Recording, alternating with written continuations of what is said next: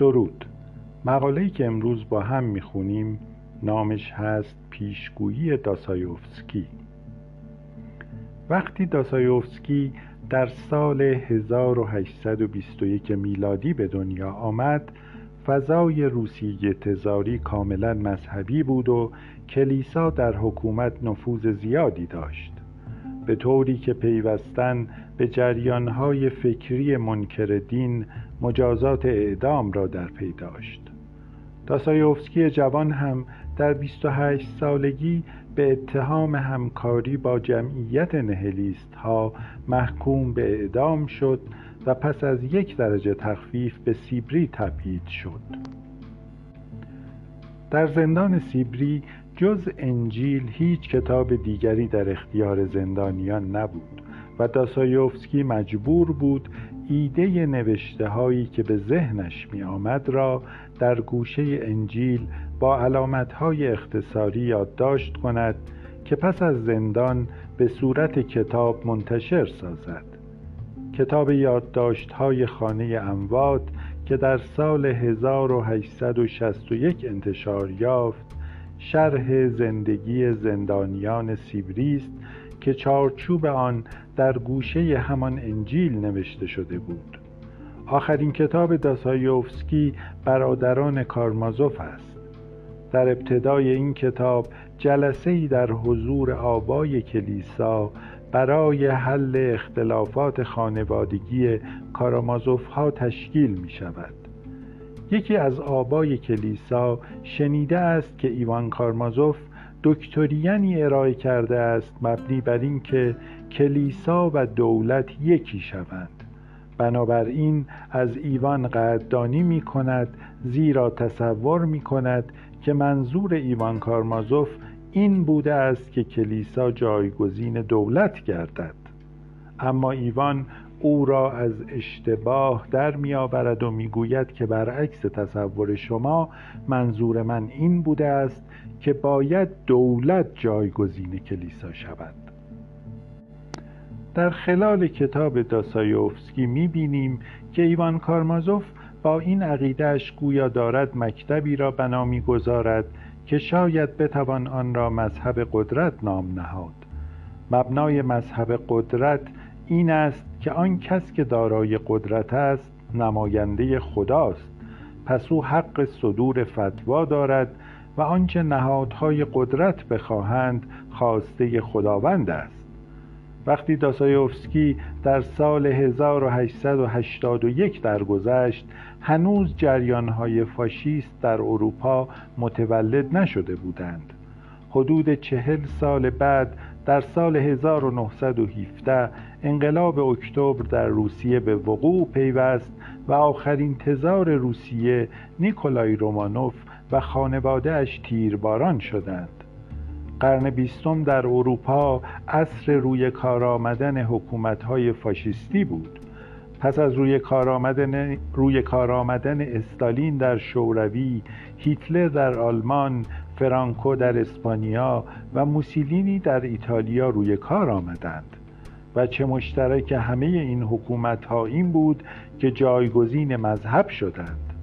خود را نماینده خدا می دانستند و احکام حکومتی را همچون قوانینی الهی نقد ناپذیر و آری از خطا می پنداشتند شاید بپرسید چگونه داسایوفسکی داستان نویس توانسته بود جریانهای اجتماعی و سیاسی نیم قرن پس از مرگش را پیشگویی کند.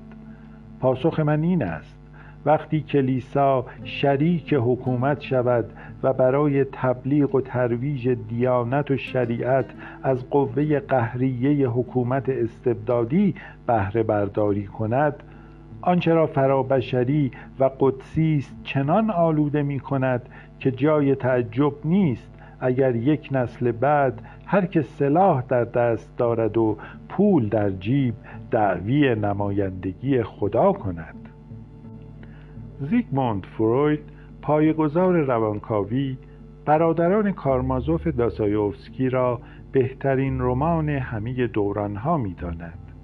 برای من نیز رمانهای برادران کارمازوف ابله و قمارباز داسایوفسکی از بهترین رمان‌های زندگی هم بودند. جدا از جنبه های ادبی، فلسفی و روانشناختی رمان‌های داسایوفسکی در آثار وی شاهد نظریه پردازی های جامعه شناختی هم هستیم. برای مثال داریوش مهرجویی با نگاه به همین رمان برادران کارمازوف کتابی نوشته که تحلیل جالبی است درباره توتالیتاریسم.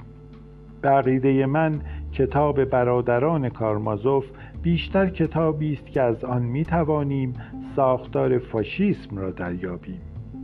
فاشیسم چیست؟ فاشیسم یک نظام حکومتی است که هم ضد لیبرالیسم است و هم ضد سوسیالیسم.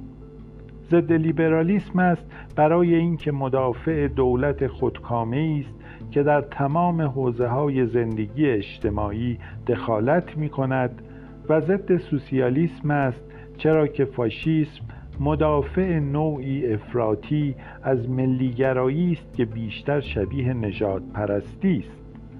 در حالی که انترناسیونالیسم از اصول محوری مارکسیسم سوسیالیسم است.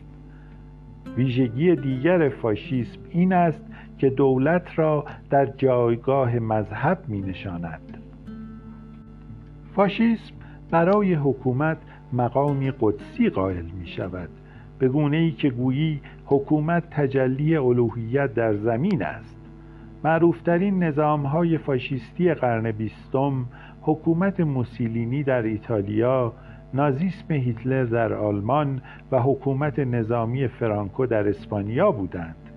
در این مقاله می‌خواهم راجع به همین جنبه از برادران کارمازوف صحبت کنم. در کتاب برادران کارمازوف داسایوفسکی با پنج چهره از کارمازوف ها روبرو هستیم. اول کارمازوف پدر نماد اشرافیت مزمحل و فاسد است که دلقکی است که در شهوات قوتور است اما از آنجا که صاحب ثروت است بر دیگران آقایی دارد.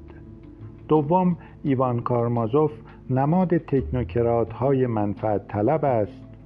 او در پی فرصتی است تا بدون اینکه هزینه بپردازد ثروت کارمازوف پدر را برو باید سوم دیمیتری کارمازوف نماد ملت احساس مدار است.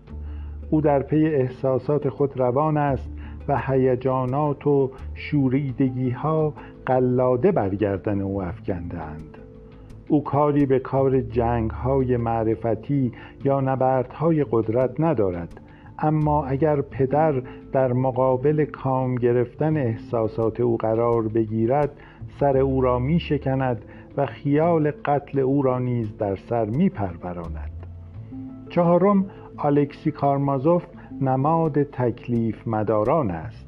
کسانی که از خود عبور کرده اند و دغدغه رنج و شادی دیگران را دارند.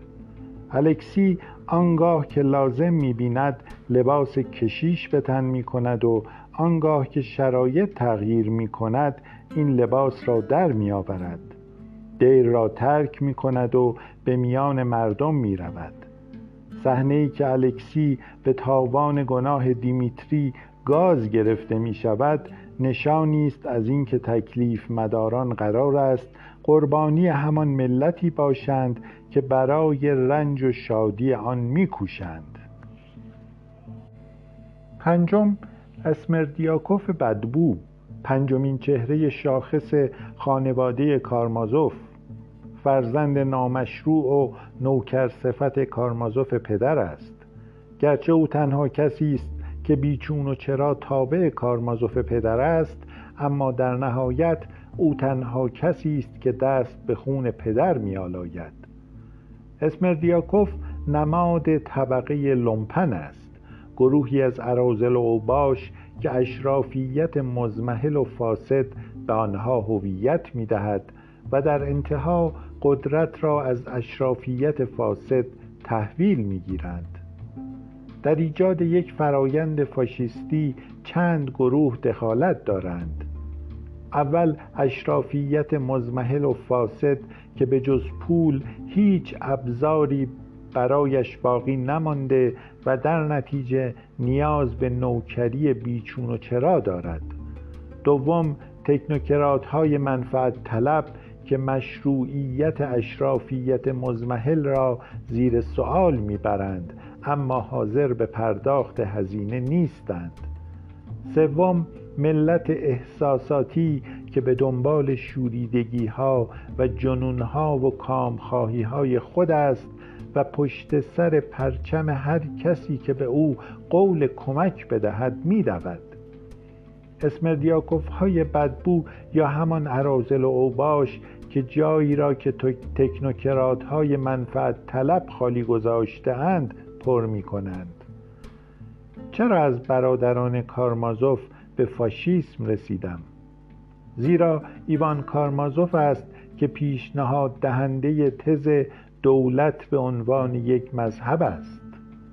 او تئوریسین فاشیسم است بدون اینکه بداند که فاشیسم با لومپن می آید و او را به جنون می کشاند در انتهای رمان برادران کارمازوف سرنوشت یک جامعه به فاشیسم فروغ التیده و پدر به عنوان اشرافیت فاسد کشته می شود اسمرتیاکوف ها یا لومپن ها پس از قتل پدر خودکشی کردند ایوان روشنفکرهای رزل منفعت طلبخواه به جنون افتاده و دیمیتری به عنوان ملت محکوم به حبس ابد با اعمال شاقه شده است. تنها الکسیست که آزاده زندگی کرده و آزاد مانده است و هنوز در اندیشه آزادی دیمیتریست